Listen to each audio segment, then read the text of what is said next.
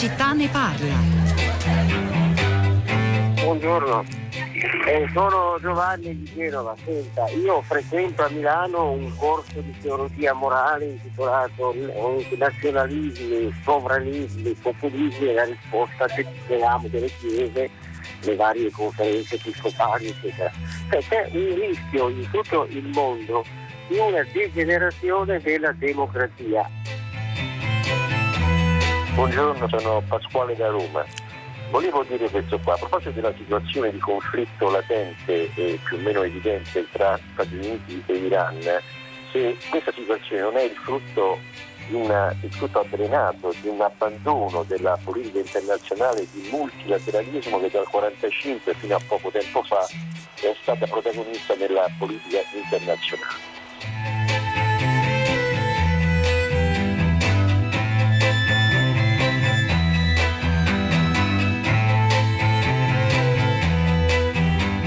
Ore 10, 1 minuto e 35 secondi, una buona giornata da Pietro del Soldà e benvenuti a tutta la città ne parla. L'avete sentito, i nostri ascoltatori questa mattina ancora una volta al filo diretto di prima pagina eh, reagiscono, commentano, si pongono domande anche gigantesche di fronte alla crisi in corso tra Iran e Stati Uniti, eh, domande che riguardano non soltanto la scena di guerra ma il futuro della democrazia, dell'Occidente, il tramonto del multilateralismo. Di questo noi parleremo oggi all'indomani di una notte difficile, all'1.20 eh, della notte scorsa, ora iraniana iraniana. Teheran ha lanciato l'operazione Soleimani Martire. La ritorsione dunque è avvenuta. Questi missili si calcola siano 35 lanciati in due luoghi diversi dell'Iraq, 13 eh, sulla base americana di Al-Assad nel deserto iracheno, altre testate sulla base di Erbil, siamo nel nord dell'Iraq. Si parla di 80 vittime, anche se francamente non si capisce bene la nazionalità di queste 80 vittime, se sono eh, irachene, eh, se fanno parte delle truppe americane. Per fortuna nessun italiano coinvolto, i nostri contingenti a rischio si sono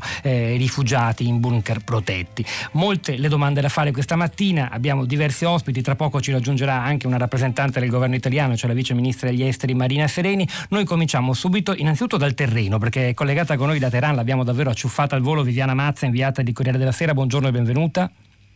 Buongiorno, grazie. E, ed Ezio Mauro oggi firma un editoriale che sembra davvero una risposta in qualche modo alle domande e alle inquietudini dei nostri ascoltatori. Mauro, buongiorno e benvenuto.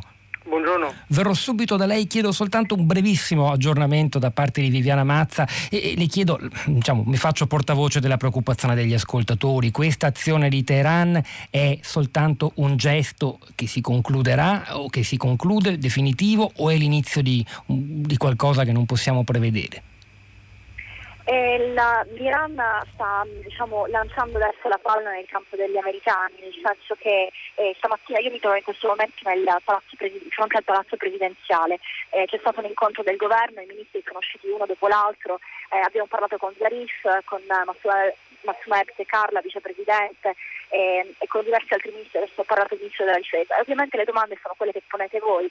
E, il punto è che già ieri sera l'Iran stamattina ha dato delle indicazioni molto chiare, ha detto che eh, non vogliono la guerra, però se eh, gli, americani attaccheranno il suolo iraniano ci sarà una risposta. I guardiani della rivoluzione ieri su Telegram scrivevano che anche Israele o Dubai potrebbero essere colpiti. Eh, stamattina eh, quando ho fatto questa domanda per esempio alla vicepresidente lei mi ha detto che sono congetture, eh, però eh, diciamo, il fatto sta, eh, come mi ha detto anche il ministro, sarà una risposta proporzionata, mi ha sottolineato, ad ogni attacco americano. Quindi a seconda di come gli americani si comporteranno, eh, gli iraniani eh, decideranno cosa fare. Si parla anche di de-escalation stamattina, eh, per esempio i giornalisti americani avevano già chiesto eh, a Zarif ieri eh, che intenzioni abbia, cioè se, se l'America beh, non dovesse fare nulla, anche se non so se questo sia effettivamente possibile, ehm, se questo basta oppure se se ne debbano andare dalla regione. E questa idea che gli americani se ne debbano andare dalla regione è comunque ripetuta molto spesso. Che cosa significherà poi nei fatti? Se andarsene dall'Iraq eh, o eh, qualcosa di più, eh, bisogna ancora capirlo. È chiaramente un momento di grande incertezza, nonostante anche queste dichiarazioni che, di cui vi sto riferendo. Un'incertezza alimentata ieri anche dalla circolazione di questa lettera, poi smentita perché era soltanto una bozza, ha detto il Pentagono, che annunciava il rispetto della volontà del Parlamento iracheno e dunque il ritiro delle truppe americane eh, da, dal suolo di quel paese. Grazie per ora Viviana Mazza, abbiamo davvero acciuffata al volo. E, Ezio Mauro ha detto una cosa importante da Teheran, l'ha inviata del Corriere della Sera, e cioè di nuovo la palla passa nelle mani americane. Colpisce quel tweet di Donald Trump subito dopo l'attacco missilistico dell'Iran che dice all is well, anche nonostante le 80 vittime, poi lui parla di feriti tutti e danni da, da quantizzare. E in quel gesto, in quel tweet c'è forse quell'atteggiamento di sprezzo non soltanto del, del, de, del rispetto delle regole fondamentali del diritto, ma anche dire, della sensibilità dell'opinione pubblica in, di cui lei in parte parla questa mattina. Un atteggiamento che forse davvero, hanno ragione i nostri ascoltatori, mina le basi della democrazia occidentale come l'abbiamo conosciuta sin qui. Ma Trump sembra con i suoi atti, con tutto il suo atteggiamento, ehm, voler bruciare le regole, volersi porre, por, porre fuori da ogni contesto di, di, di, quei vincoli democratici che abbiamo sempre ritenuto necessari perché facevano parte della nostra civiltà, del nostro modo di essere. È evidente a tutti che le democrazie hanno il diritto di difendersi di difendere se stesse e difendendo i cittadini, ma hanno un vincolo che si sono autoimposte e che nasce dalla loro qualità hanno il dovere di difendersi rimanendo se stesse, rimanendo fedeli ai principi che le guidano e questo caratterizza le democrazie e le rende diverse dalla deformazione della loro immagine che fanno i loro nemici, che fanno i terroristi ad esempio. Eh, naturalmente questo non, non, è, non è semplice quando non si tratta di una guerra tradizionale, ma si tratta di contrastare il terrorismo internazionale.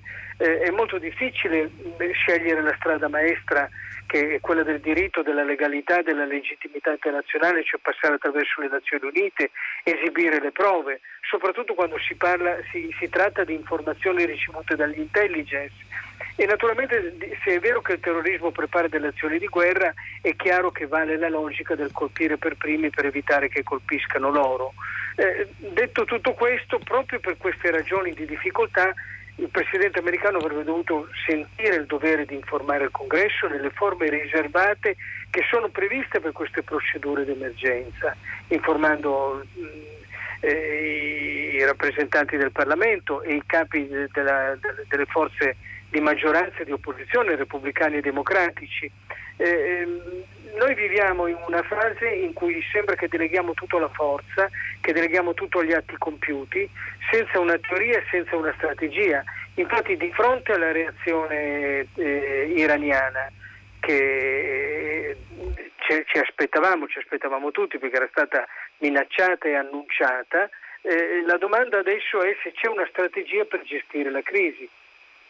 Ezio Mauro, eh, lei parla di due occidenti nell'articolo di stamattina e, e, colpisce molto l'idea che quindi da una parte vi sia un occidente raccolto intorno a questo approccio di, di, di, pura forza, di mancato rispetto del Parlamento, il fatto che Trump abbia detto vabbè ma il Parlamento americano si può informare, il Congresso mi può seguire su Twitter, no? rimandando, cioè, sostituendo completamente la democrazia rappresentativa con quella tecnologia eh, disin, che disintermedia che è appunto Twitter di cui lui fa largo, eh, largo largo uso. E dall'altra parte l'Europa, l'Europa che rappresenta eh, mm, almeno in questo bipolarismo la culla del diritto occidentale e che però oggi sembra effettivamente anche per mancanza di coesione, di capacità di agire seriamente in maniera unitaria molto, molto debole, vulnerabile, addirittura si teme irrilevante non solo sullo scenario eh, iraniano-iracheno ma anche su quello libico. Tra poco ne parleremo di tutto questo con la vice ministra degli esteri Marina Serena che intanto è collegata e la saluto. Sereni, buongiorno e benvenuta a Radio 3. Voi. Ezio Mauro, quindi l'Europa che, che occidente è se tutto la, l'occidente della forza sta dall'altra parte dell'Atlantico? Beh, nel momento in cui tutto si, si, riduce a prassi, tutto si semplifica e gli atti si giustificano per il solo fatto che si compiono, eh, è chiaro che saltano tutte le teorizzazioni, si prosciuga anche la politica, viene messa fuori gioco la diplomazia. La posta in gioco è molto ampia e la posta in gioco riguarda proprio anche la natura dell'Occidente, ciò che noi siamo. L'Occidente è, è, è qualcosa di importantissimo con la fine della guerra fredda, non è definito solo per differenza rispetto a ciò che era l'est europeo. L'Occidente deve essere la terra della democrazia dei diritti e della democrazia delle istituzioni, dove siamo uniti in una comunità di destino, noi gli Stati Uniti d'America. E allora quando parliamo dell'opinione pubblica disorientata, e certamente siamo tutti disorientati per quanto sta accadendo e siamo preoccupati per gli esiti che questa vicenda può avere, dobbiamo però tenere presente il punto di partenza che è l'11 settembre del 2001. Questa ferita è ancora aperta negli Stati Uniti perché consegna agli Stati Uniti la consapevolezza della loro vulnerabilità sul loro territorio. Bisogna partire da questo e, e, e, noi abbiamo ritenuto che fossero colpiti soltanto gli Stati Uniti. Invece gli Stati Uniti erano il bersaglio di un attacco alla democrazia. Noi abbiamo reagito con la compassione, dicendo siamo tutti americani. Bisognava reagire con la condivisione, dicendo siamo tutti occidentali mentre l'America è stata lasciata sola in tutto questo e, e, questa ferita è quella che determina questa reazione e un'opinione pubblica che ritiene purtroppo purtroppo non soltanto negli Stati Uniti, che le procedure, le regole, i, i, i, bilanciamenti democratici del potere siano dei lacci e dei lacciuoli che impediscono alla sovranità scelta dal popolo di esprimersi con tutta la sua libertà e con la sua energia. Ecco appunto proprio su questo, e poi la lascio andare, prometto che passo a Marina Sereni, Mauro, però una sua, la previsione è sempre difficile da fare, però è proprio perché in realtà questo approccio che predilige la semplificazione di fronte alla complessità degli eventi e l'approccio muscolare piace non soltanto al di là dell'Atlantico, ma piace molto anche qua ai sondaggi sulla voglia di uomo forte. Per esempio in Italia hanno fatto inquietare in tanti, abbiamo dedicato tante trasmissioni a questo qui a Radio 3 e significa che il multilateralismo, questo approccio appoggio che predilige, predilige il dialogo, la parola che oggi usa molto, per esempio il governo italiano, è destinato a, a restare minoritario, a, a tramontare? Beh, noi tocchiamo con mano la debolezza dell'Europa. Eh, noi quando diciamo che il concetto di Occidente in crisi pensiamo che venga messo in crisi dalle manovre di Trump, dalle operazioni di Trump, dal ricorso alla forza come unica misura della politica, ma in realtà c'è anche la debolezza dell'Europa, la debolezza eh, nella politica estera, la debolezza di non avere una forza militare, eh, non avere una politica estera che muova un, una presenza militare e che dia la possibilità all'Europa di essere interlocutore attivo, soggetto attivo nelle grandi crisi del mondo. Già eh, abbiamo una moneta che non ha la faccia di un sovrano stampata, eh, stampata sopra e quindi non c'è qualcuno che la spenda politicamente nelle grandi crisi del mondo. Questa è la debolezza del nostro continente e, e, ed è mm, paradossale che si cerchi di riempire questo vuoto con la grandeur di singole nazioni, Già la coppia franco-tedesca non bastava a portare la voce dell'Europa nella crisi del mondo. La Francia da sola, al di là delle illusioni di Macron, non ce la può fare. Quindi in un momento di estrema debolezza ci serve bisogno di un salto in avanti dell'Europa. L'unica risposta alla debolezza dell'Europa sarebbe pensare se stessa in grande e pensarla naturalmente dentro il concetto di Occidente, ragionando con gli Stati Uniti, anche se oggi è più complicato perché l'unilateralismo di Trump è quello che vuole mettere l'America davanti a tutto, anche, fronte, anche davanti alle tradizioni delle, della relazione con, eh, con l'Europa, che è qualcosa che fa parte della storia dell'America e del nostro continente. Un approccio che trova sponde e molto consenso anche al di qua dell'Atlantico. Grazie davvero Ezio Mauro, Marina Sereni, Vice Ministro degli Esteri, grazie, grazie anche per, per, essere rimasta in ascolto, credo abbia interessato anche lei. Se vuole, prima molto di andare a, a delle domande molto circostanziate che vengono dagli ascoltatori per quanto riguarda la situazione sul terreno, anche riguarda anche i nostri contingenti militari, eh, una, una, una riflessione su quanto ha detto Ezio Mauro, proprio su questo punto così decisivo, che così mm, eh, preoccupa e inquieta la debolezza dell'Europa di fronte a, a, all'approccio diretto, muscolare, in barba anche alle prerogative dello stesso congresso americano, che però sembra essere l'unico in grado di cambiare le cose. Si dice Trump eh, influisce sulla, a suo modo sullo scenario e così anche eh, Putin, la Turchia di Erdogan, mentre quelli che vogliono il dialogo, il dialogo, il dialogo, cioè noi europei, noi italiani, alla fine restano inefficaci. C'è questa sensazione diffusa. Sì, c'è questa sensazione diffusa, intanto dico subito che l'editoriale di Ezio Mauro è molto interessante, molto stimolante e ovviamente apre ad una riflessione non di eh, breve periodo. Eh, penso che due Occidenti siano, come dice eh, Mauro, un ossimoro. Noi dobbiamo ritrovare le ragioni dell'Occidente, che significa diritti, che significa democrazia, che significa libertà. E di fronte alle crisi internazionali io faccio due sole brevissime osservazioni. Primo, l'interesse nazionale non si difende con il sovranismo. Eh, una, credo che sia un'affermazione un po' tranciante però chiara noi se vogliamo difendere l'interesse nazionale, la sicurezza del nostro Paese e dei nostri concittadini, dobbiamo necessariamente trovare delle risposte su una scala che va oltre i confini nazionali. Eh, L'Europa è verissimo, l'Europa si è indebolita in questi anni non per colpa della signora Europa che è un'entità apparentemente astratta, per colpa di governi che non hanno voluto fino in fondo fare la scelta di cedere una parte della loro sovranità in politica estera e in politica della difesa. Non mi riferisco solo a governi di segno sovranista in questo caso, quindi abbiamo bisogno di dirci la verità, se vogliamo puntare sull'Europa dobbiamo fare una battaglia politica e culturale perché l'Europa trovi il coraggio di, di, scegliere di fare delle cose insieme. Sono stati fatti dei passi avanti in alcune fasi, ma eh, non è sufficiente perché crisi le crisi internazionali necessitano anche una capacità di azione esterna molto più efficace da parte dell'Europa. Terzo, Europa e Stati Uniti. Se Europa e Stati Uniti si divaricano, in ogni caso non ce n'è per nessuno, non è un rafforzamento dell'Occidente, può essere transitoriamente interesse degli Stati Uniti, eh, occuparsi troppo di se stessi, molto di se stessi e poco del resto del mondo, ma poi come si vede in queste ore eh, anche gli Stati Uniti da soli non sono più sicuri, quindi avere un rapporto positivo nell'alleanza atlantica e tra Europa e Stati Uniti è un punto di interesse anche degli Stati Uniti eh, e questo mi fa dire che dobbiamo tornare ad un solo Occidente, non a due Occidenti. Vice Ministro Sereni, intanto saluto anche Daniele Raineri, buongiorno e benvenuto, giornalista inviato del Foglio, grande esperto in Medio Oriente, bentornato, a, bentornato a Radio 3. Ma, Marina Sereni, eh, venendo alla situazione, innanzitutto partendo dall'ultima notte, dall'inizio di questa sì. operazione di vendetta iraniana, questa che si chiama significativamente Soleimani martire, che è scoccata proprio alle 1.20, l'ora in cui eh, era stato ucciso da un drone americano il generale iraniano su suolo irachino, ricordiamolo sempre. E, Mm, innanzitutto mm, le, i militari italiani sono al sicuro e nessuno sì. è stato toccato. Lei ha idea di, di, sa qualcosa in più e può dircelo soprattutto rispetto ai danni dire... e alle vittime?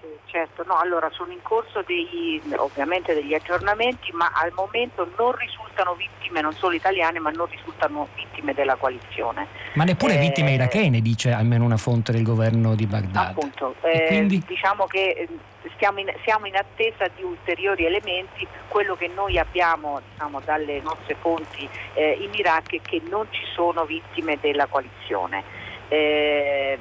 Naturalmente questo diciamo, non, non, significa che non ci sia attenzione e che non ci sia eh, la necessità di essere mh, diciamo, vigili, di proteggere i nostri soldati e di eh, essere loro vicini. In questo momento credo che tutta la comunità nazionale, al di là delle divisioni politiche, dovrebbe essere a fianco dei nostri contingenti, in particolar modo quelli che si trovano in Iraq.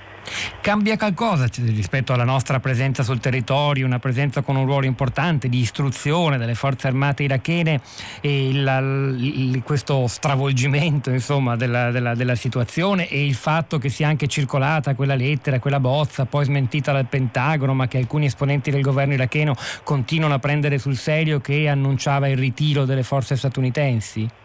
Ma eh, per quanto ci riguarda noi abbiamo in queste ore confermato la disponibilità a rimanere eh, in Iraq per continuare un'attività che è stata concordata con le autorità irachene nell'ambito di una coalizione. Ecco, se posso, forse questo episodio diciamo, eh, drammatico della notte ci fa eh, sottolineare come se siamo in una coalizione eh, è bene che la solidarietà non sia solo ex post la solidarietà dovrebbe essere anche preventiva e quindi eh, ricondurre anche le scelte di ciascun partecipante alla coalizione ad una consultazione, ad una eh, collegialità, ad una condivisione preventiva credo che sia un dato abbastanza rilevante perché è evidente che eh, i rischi sono collettivi, cioè le, le, ritorsioni non riguardano solo gli Stati Uniti come è evidente ma riguardano l'insieme della coalizione e quindi anche il contingente italiano. Quanto alle nostre eh, previsioni al momento il Ministero della Difesa è stato molto chiaro, molto esplicito, il Ministero degli Esteri altrettanto, noi pensiamo di dover continuare a collaborare con gli iracheni per la parte che ci riguarda, che è come è noto addestramento delle forze di sicurezza irachene. Marina Serini, se ancora qualche minuto per rimanere con noi vorrei coinvolgere anche Daniele Raineri e fare a entrambi la domanda fondamentale. Poco fa a Viviana Mazza collegata alla Teheran chiedevo se la sensazione diffusa perlomeno nella capitale iraniana è che questo sia l'inizio di, di qualcosa o se sia un'azione di vendetta che andava fatta perché Teheran doveva anche in qualche modo salvare la faccia ma che eh, la finirà qui e non faranno altre azioni oppure se dobbiamo attenderci azioni e controazioni da parte americana, siamo tutti in attesa che quando eh, arriverà la mattina anche negli Stati Uniti della conferenza stampa già annunciata via Twitter dal presidente statunitense. E se, se c'è questo pericolo e che cosa devono fare le diplomazie del mondo, quindi anche quella italiana? Lo chiedo prima a Raineri e poi a Marina Seneri per evitare, se si può, questa escalation. Raineri. Ma ci sono due dati, l'agenzia di Stato iraniana che ovviamente fa capo direttamente al governo ha dichiarato che eh, i missili balistici iraniani hanno fatto 80 morti americani, quindi questa esagerazione di pura propaganda fa pensare che volessero, insomma, vogliono concludere qua questa, queste operazioni di rappresaglia, di vendetta per la morte del generale Soleimani con questo grande questo grande strike che ovviamente diciamo, il, cui, il, cui, bilancio non corrisponde al vero, ma insomma possono in qualche modo salvare la faccia dopo che l'Ayatollah Khamenei aveva promesso un nuovo Vietnam contro gli americani. E l'altro dato è che il tweet è il presidente americano Trump ha detto via Twitter ma tutto bene, quindi diciamo non è una dichiarazione che prelude a un'altra operazione di, di guerra contro, contro l'Iran. Quindi secondo me cercheranno di concludere qua questa escalation e di, di finirla qua. Su quello che possono fare le diplomazie, in particolare quella italiana, beh, c'è da mettersi le mani nei capelli, la diplomazia italiana è completamente tagliata fuori ed è irrilevante. Diciamo che dopo molti anni in cui si è scelto di non fare assolutamente nulla, di trascurare i grandi scenari internazionali, poi non ci si può svegliare di colpo e dire adesso qualcuno ci deve ascoltare sia sulla questione iraniana sia sulla questione libica che ci interessa molto di più, abbiamo perso, abbiamo perso la presa e non riusciamo a farci più ascoltare. Marina Sereni, diritto di replica vice ministro degli esteri, se vuole sia su questo sia anche sulla questione libica, oggi è un giorno importante, se ne occuperà Radio Tremondo alle 11. Eh, eh, sulla questione Iran, Iraq, Stati Uniti, io penso, eh, io mi auguro che abbia ragione eh, Raineri che è un grande esperto, spero che siamo fronte ad una guerra di propaganda e che invece sul piano militare ci si prepari ad essere meno eh, attivi e questo sarebbe un fatto positivo perché comunque stiamo parlando di un'area particolarmente eh, carica di tensioni e quindi in cui eh, ogni passaggio può essere diciamo, un passaggio di contagio. Eh, per quanto riguarda la diplomazia io penso che l'Italia eh, che ha sempre eh, come dire, seguito dall'esterno il lavoro dell'Europa nei confronti dell'Iraq, dell'Iran, c'è stato un, un terzetto europeo, Germania, Francia, Gran Bretagna che hanno condotto le, insieme all'Unione Europea le trattative con l'Iran per quanto riguarda l'accordo nucleare, io qui più che di rilevanza dico mi rappresentano, quei tre paesi dell'Europa mi rappresentano, rappresentano anche l'Italia.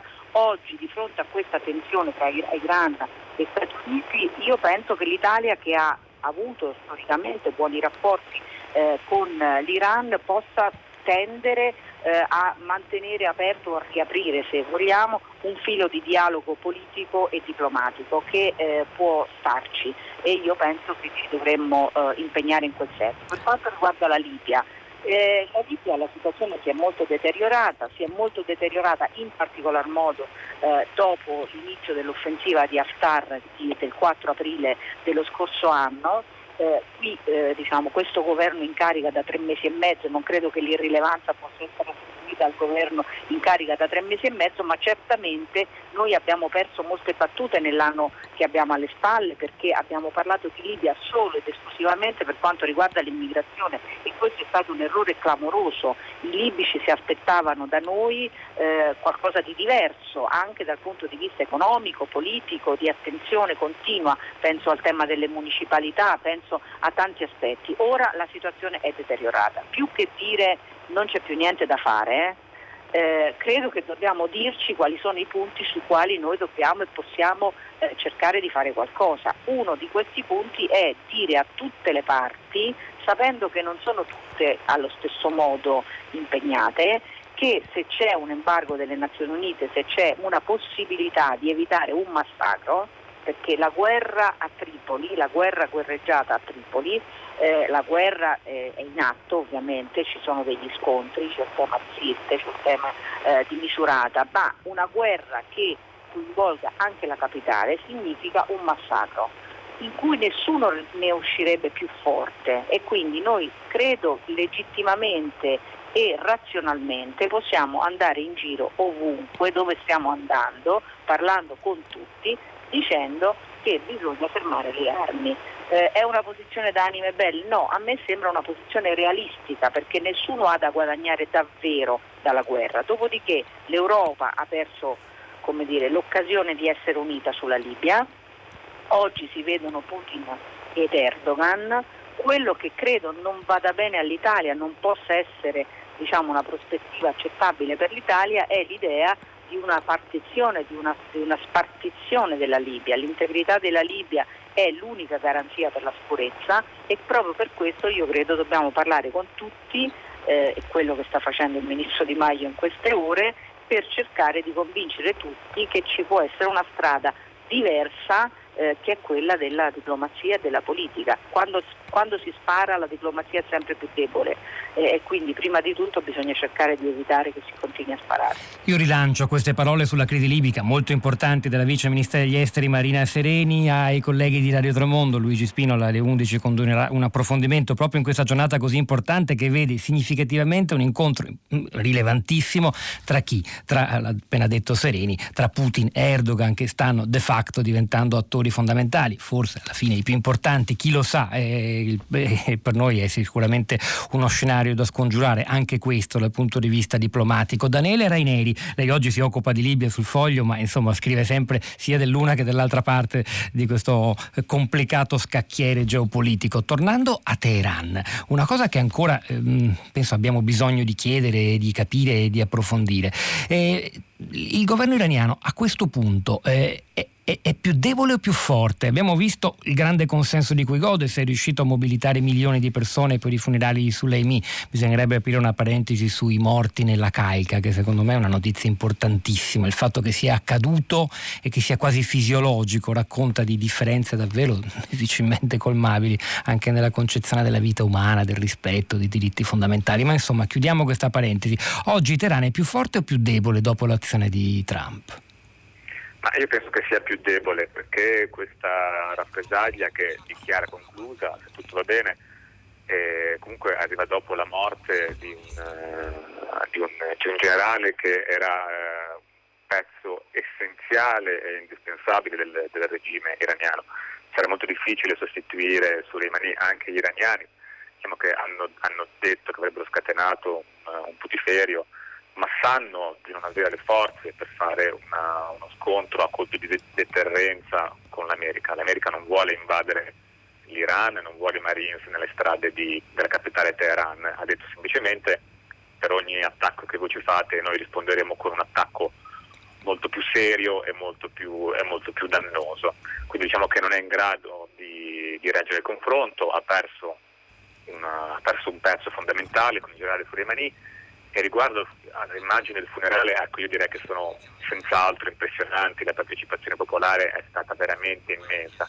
E però l'Iran è un paese di 80 milioni di persone, molto complicato, non ci sono soltanto diciamo, le, le, folle che fanno ali al, al feretro del generale Soleimani, ci sono molte contraddizioni. A dicembre ci sono stati 1500 morti nelle strade perché c'erano proteste, la gente chiedeva condizioni economiche migliori eh, il governo iraniano è stato costretto a chiudere internet per una settimana perché non voleva che uscissero i filmati della repressione molto brutale contro i manifestanti nelle piazze.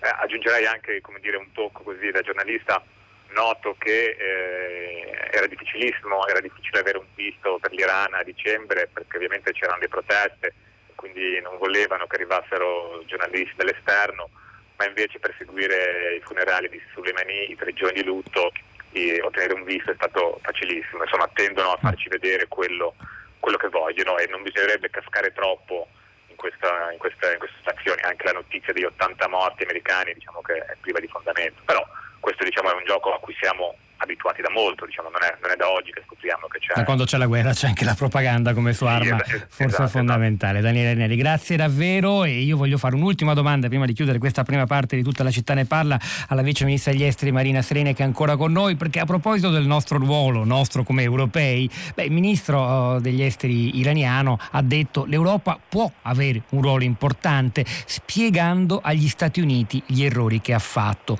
Eh, le chiedo questo, noi mm, possiamo davvero fare questo? Possiamo dire, e l'Europa avrebbe forse dovuto farlo con voce più forte e chiara, l'operazione, l'uccisione di Soleimani è stata un errore degli Stati Uniti per il modo in cui è stata fatta, innanzitutto?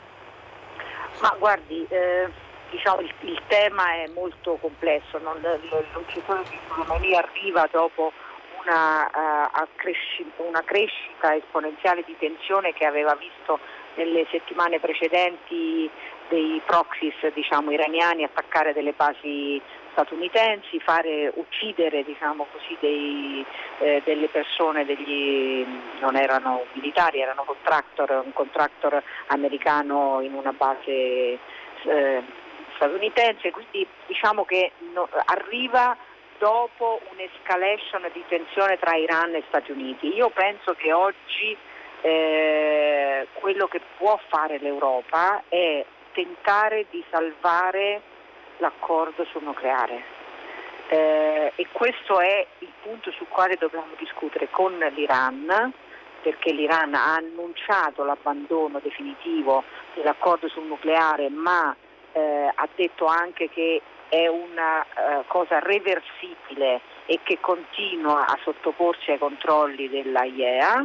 Quindi da una parte c'è un atteggiamento dell'Iran che ha progressivamente abbandonato gli impegni che aveva sottoscritto con gli Stati Uniti di allora e con l'Europa di allora eh, sul nucleare. E dall'altro c'è il tema che gli Stati Uniti di Trump dicono si può fare solo un nuovo accordo. E invece ahimè io temo e gli europei temono che questa prospettiva non sia realistica, cioè se si straccia definitivamente qualsiasi residuo di quell'accordo ahimè sarà molto più difficile tornare ad un tavolo di negoziato a discutere. Quindi considerando che sono cambiate molte cose nel frattempo ovviamente, però penso che quello che può e dovrebbe fare l'Europa è tentare di salvare il salvabile di quell'accordo e quindi spingere l'Iran a mantenere degli impegni, eh, dire all'Iran chiaramente che il ruolo di destabilizzazione che sta esercitando in alcuni teatri non corrisponde dire, all'atteggiamento di un paese che cerca la pace eh, e contemporaneamente cercare di convincere gli alleati americani che solo riprendere un confronto politico con l'Iran può salvare quell'accordo.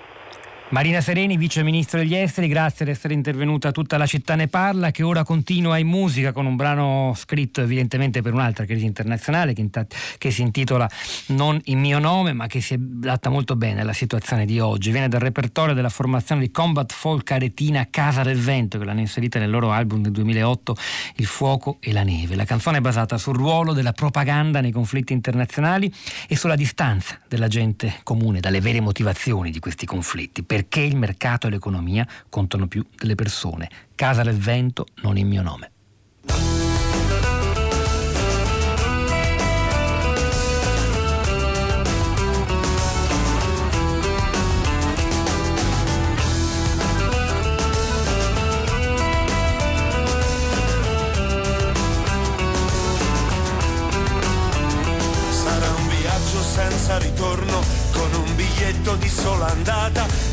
Chiamando la propaganda, non il mio nome, non il mio nome, non ha in insegnato il dolore più di una guerra mondiale.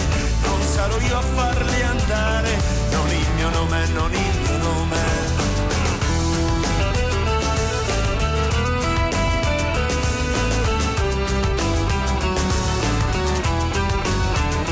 Contro un presunto nemico di civiltà e bocca che beve petrolio, non il mio nome, non il mio nome. Vogliono fare una nuova guerra e noi dovremmo partire come animali al macello, non il mio nome, non il mio nome. Non certo il nome di mio fratello, cuore migrante a lavorare, nemmeno il nome di mio padre che mi ha insegnato a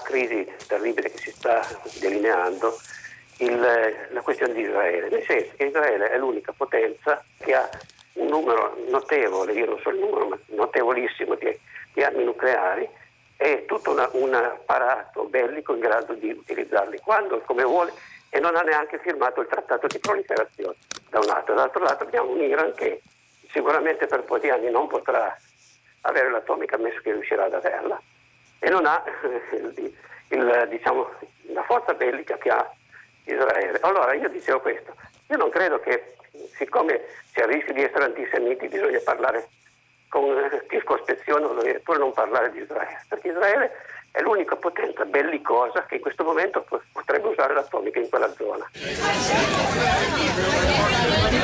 Telefonata che avete appena sentito, arrivata stamani a filo diretto di prima pagina, non è l'unica, così ci sono anche diversi messaggi che talvolta con tono più polemico o meno polemico, ma insomma vogliono sapere come sta reagendo Israele in queste ore di difficile crisi. Israele apparentemente defilato, anche se è stato evocato direttamente addirittura alcune sue città come potenziali target di una ritorsione iraniana eh, contro eh, il blocco eh, della coalizione a guida, a guida statunitense, anche se forse questa, dopo l'attacco di questa notte di cui abbiamo parlato poco fa, eh, le cose stanno cambiando, chissà, potrebbe anche essere finita qui, come diceva tra gli altri Daniele Raineri e auspicava la vice ministra degli esteri Marina Serena. Noi ora in Israele ci andiamo, siamo collegati con Ariel David, giornalista collaboratore del quotidiano Haaretz, buongiorno e benvenuto. Buongiorno a voi. Allora, l'ultima notizia è che, beh, come non forse prevedibile e naturale, il governo iraniano, israeliano, chiedo scusa, si stia eh, per riunire in un consiglio di guerra per decidere che fare, in consiglio di difesa, chiedo scusa. Eh, che cosa si aspettano in questo momento e che cosa temono anche i cittadini israeliani di Tel Aviv, di Gerusalemme e degli altri centri?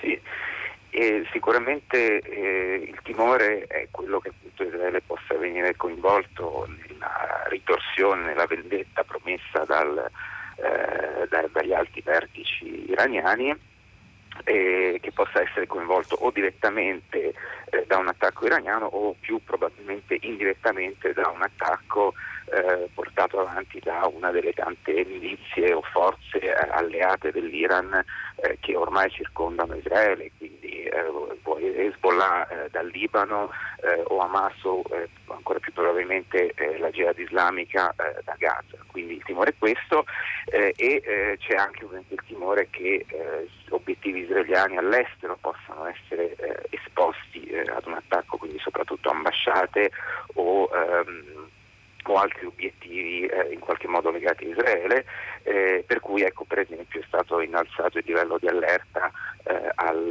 eh, nel, nelle ambasciate israeliane in tutto il mondo, eh, però eh, va anche sottolineato che per esempio l'esercito israeliano non ha al momento deciso di eh, cambiare la sua routine o i suoi eh, pattugliamenti ai confini di Israele, eh, che è forse un segnale che Israele sì teme, eh, teme, la possibile ritorsione, però cerca allo stesso tempo di mantenersi eh, in qualche modo di mantenere un basso profilo, di non infiammare gli animi in nessun modo, di non dare eh, nessuna impressione di essere coinvolto in questa vicenda. E in questo senso anche c'è stata la reazione eh, diciamo in privato o in semi privato di Netanyahu, del primo ministro, eh, che ha detto, eh, sì, al di là delle parole di circostanza e di plauso eh, diciamo, di supporto del, della, dell'azione di, di, Trump, degli americani, eh, però ha anche detto ai suoi ministri di non fare dichiarazioni alla stampa su questo argomento, eh, di non infiammare gli animi perché, eh, come ha detto Netanyahu, questa è una, una, vicenda che coinvolge gli Stati Uniti e Israele ne deve eh, stare fuori. Che impatto può avere questa crisi? vedremo anche gli sviluppi che avrà sulla politica interna israeliana. Sono mesi delicatissimi. Il 2 marzo, tra meno di due mesi, si voterà. Il premier Benjamin Netanyahu vi arriverà come vincitore delle primarie del suo partito, eh, il Likud, ma anche fortemente indebolito per una vicenda giudiziaria molto brutta. Insomma, l'incriminazione per crode, frode, corruzione, abuso, abuso d'ufficio. Non vi sarà alcun processo, non inizierà nulla prima delle elezioni, ma insomma la sua immagine, lo sappiamo, è offuscata, che questa crisi potrebbe in maniera magari insperata dargli una mano spostando l'attenzione e le emozioni degli israeliani verso lo scenario Iran-Iraq? Sì, è una domanda giusta, eh, dipende un po' da quali saranno gli sviluppi, perché eh, sì, probabilmente forse nell'immediato eh, Netanyahu ne potrebbe trarre vantaggio, nel senso che eh, la situazione di maggiore tensione con l'Iran ovviamente, eh, come sottolineavi, sposta un po' l'attenzione dai suoi guai giudiziari e anche potrebbe spingere il 2 marzo il suo elettorato eh, di destra a votare diciamo, eh, con più entusiasmo per lui, il suo elettorato di destra che magari eh, comincia anch'esso a essere un po' stanco di questi scandali di corruzione ma che comunque eh, prima di tutto e soprattutto eh, ha a cuore la sicurezza di Israele e quindi potrebbero andare a votare ancora più convinti eh, per lui. Ehm, però ovviamente dipende anche dagli sviluppi perché se eh, la situazione dovesse precipitare una vera escalation con l'Iran eh, in un conflitto più o meno aperto o con Hezbollah in Libano o a Gaza eccetera eccetera eh, ovviamente eh, la situazione si riaprirebbe completamente, dipenderebbe tutto dall'esito di questo conflitto che sarebbe eh, direi estremamente incerto. L'attacco, l'assassinio di Soleimani e anche la risposta iraniana di queste ore, della scorsa notte, come viene raccontata dai media israeliani e soprattutto che commenti ci sono? Sì, diciamo che eh, ci sono due linee, due linee, di pensiero. Sicuramente eh, l'attacco innanzitutto ha colto abbastanza di sorpresa tutti, io direi. Non, non, ci sono indicazioni che Israele sapesse in anticipo di, di, questa, eh, di questa, azione. Netanyahu si trovava ad Atene per firmare un accordo eh, con Grecia e Cipro sulle, sull'esplorazione del gas nel Mediterraneo, è dovuto rientrare in tutta fretta per, appunto, come dicevamo prima, per convocare i vertici eh, dell'esercito. Quindi non, cioè, è stato, siamo stati Israele è stato colto abbastanza di sorpresa da questo attacco. Sicuramente c'è eh, ammirazione eh, in certo senso per questa azione decisiva da parte degli Stati Uniti che rimuove eh, comunque un personaggio ritenuto pericoloso da Israele e ritenuto responsabile di decine o centinaia di, di, tentati attentati contro eh, Israele e ovviamente contro altre forze eh, nel, nel, Medio Oriente. Eh, quindi eh, c'è sicuramente un, un certo, eh, una certa ammirazione e una certa soddisfazione. Però, però, però anche la preoccupazione, ne ci torneremo Riel David, per ora grazie davvero, è il momento degli aggiornamenti del GR3 e dell'Onda Verde. A tra pochissimo per le vostre voci, i vostri commenti. Tutta la città ne parla. Ci sono tre tipi di persone a questo mondo. Le pecore, i lupi e i cani da pastore. Ci sono persone che preferiscono credere che nel mondo il male non esista. E se mai si affacciasse alla loro porta non saprebbero come proteggersi. Quelle sono le pecore. E poi ci sono i predatori, che usano la violenza per sopraffare i deboli. Quelli sono i lupi. E poi ci sono quelli a cui Dio ha donato la capacità di aggredire e il bisogno incontenibile di difendere il gregge. Questi individui sono una specie rara, nata per affrontare i lupi. Sono i cani da pastore. In questa famiglia noi non alleviamo pecore. E io vi ammazzo a cinghiate se diventate dei lupi. Wayne. Ma proteggiamo chi amiamo. Se qualcuno prova a picchiarti, se c'è chi fa il bullo con tuo fratello, vi autorizzo a farlo smettere. Quello aveva preso di mira Jeff. È vero? Sì, signore. Sì, è vero. L'hai fatto smettere? Allora tu sai chi sei.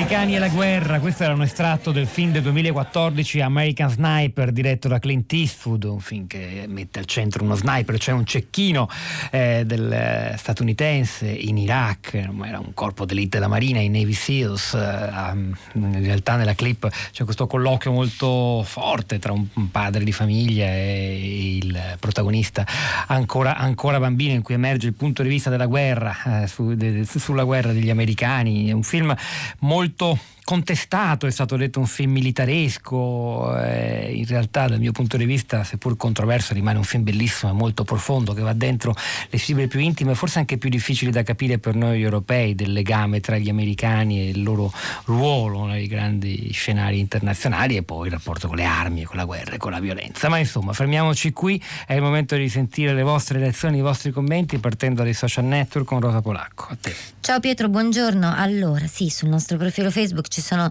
diversi commenti, domande, analisi degli, degli ascoltatori. C'è Giovanna che dice: Ci si lamenta del silenzio dell'Europa. Eh, vedo che Trump va per conto suo, che giustamente l'Europa non vuole entrare in questi conflitti perché sarebbe anche giusto una buona volta che i popoli coinvolti decidessero per conto loro. La storia che noi gli portiamo alla democrazia non regge e ogni intervento esterno ha aggravato le situazioni già complesse.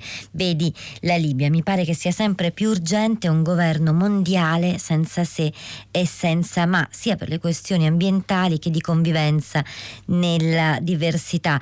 Lucia dice si comincia, questa volta se non si fermano le destabilizzazioni di tutto il Medio Oriente, la destabilizzazione di tutto il Medio Oriente è certa.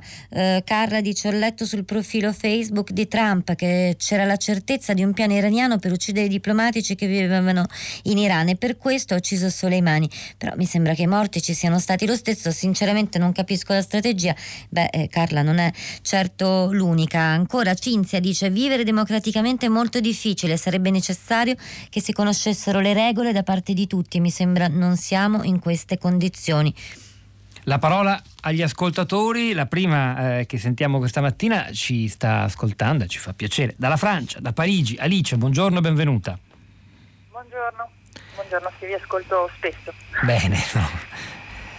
prego. Io all'inizio della trasmissione perché ero assai delusa da questa idea che dovevamo essere solidali con gli USA. Io credo che gli italiani, ma anche gli europei, possano dire che un presidente gioca coi droni senza pensare alle conseguenze che possono esserci in tutto il mondo, anche in Europa, può anche essere lasciato da solo, insomma, e magari è il caso di sviluppare un discorso altro, anche perché gli altri, questi nemici, o, o presunti tali, insomma, ormai sono nostri vicini di casa. In Francia è così, e, um, ci sono più moschee, sinagoghe che chiese nel mio quartiere, insomma, è inutile pensare che siamo altri distaccati, bisogna dialogare, il Mediterraneo è la nostra piscina, insomma, e bisogna andarci incontro e capirci prima, non adesso. In effetti quando si parla di ritorsioni attraverso possibili eh. attentati eh. terroristici, un paese come la Francia dove lei vive diventa automaticamente terreno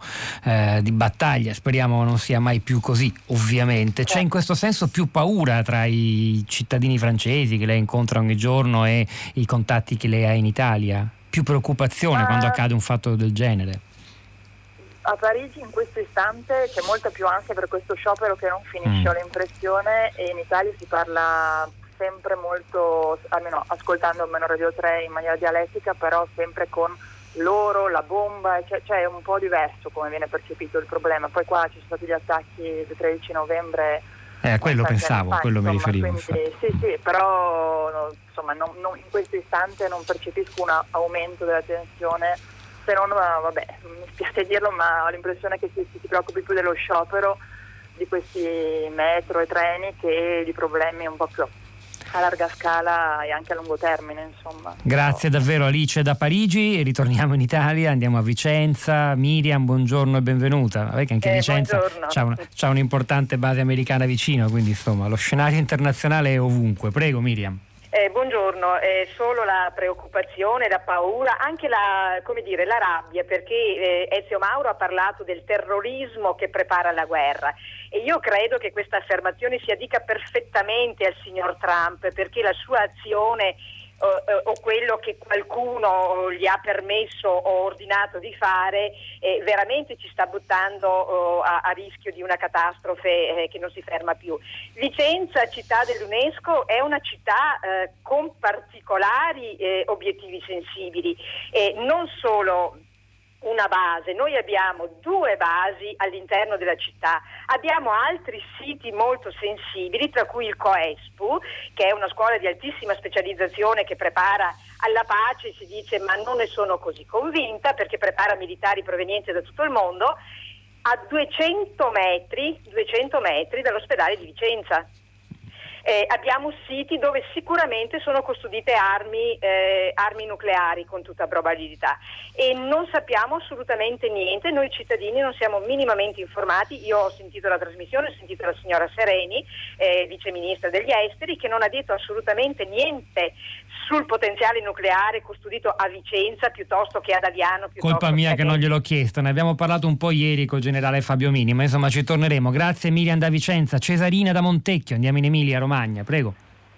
Prego, in Emilia Romagna, sì, un po' più provinciale il discorso. Io ho, ho condiviso invece molto quello che ha detto la, la vice ministra Sereni, perché penso che eh, il il futuro sia proprio un rafforzamento dell'Europa. Io ho sempre creduto nell'Europa e eh, allora ho pensato che le sinistre europee, la sinistra italiana, che sembrano un po' eh, mm, deboli e eh, fanno fatica a trovare degli argomenti, eh, delle cose, degli obiettivi in cui credere con forza, dovrebbero io credo proprio fare di questo rafforzamento dell'Europa un obiettivo comune da perseguire, lasciando stare.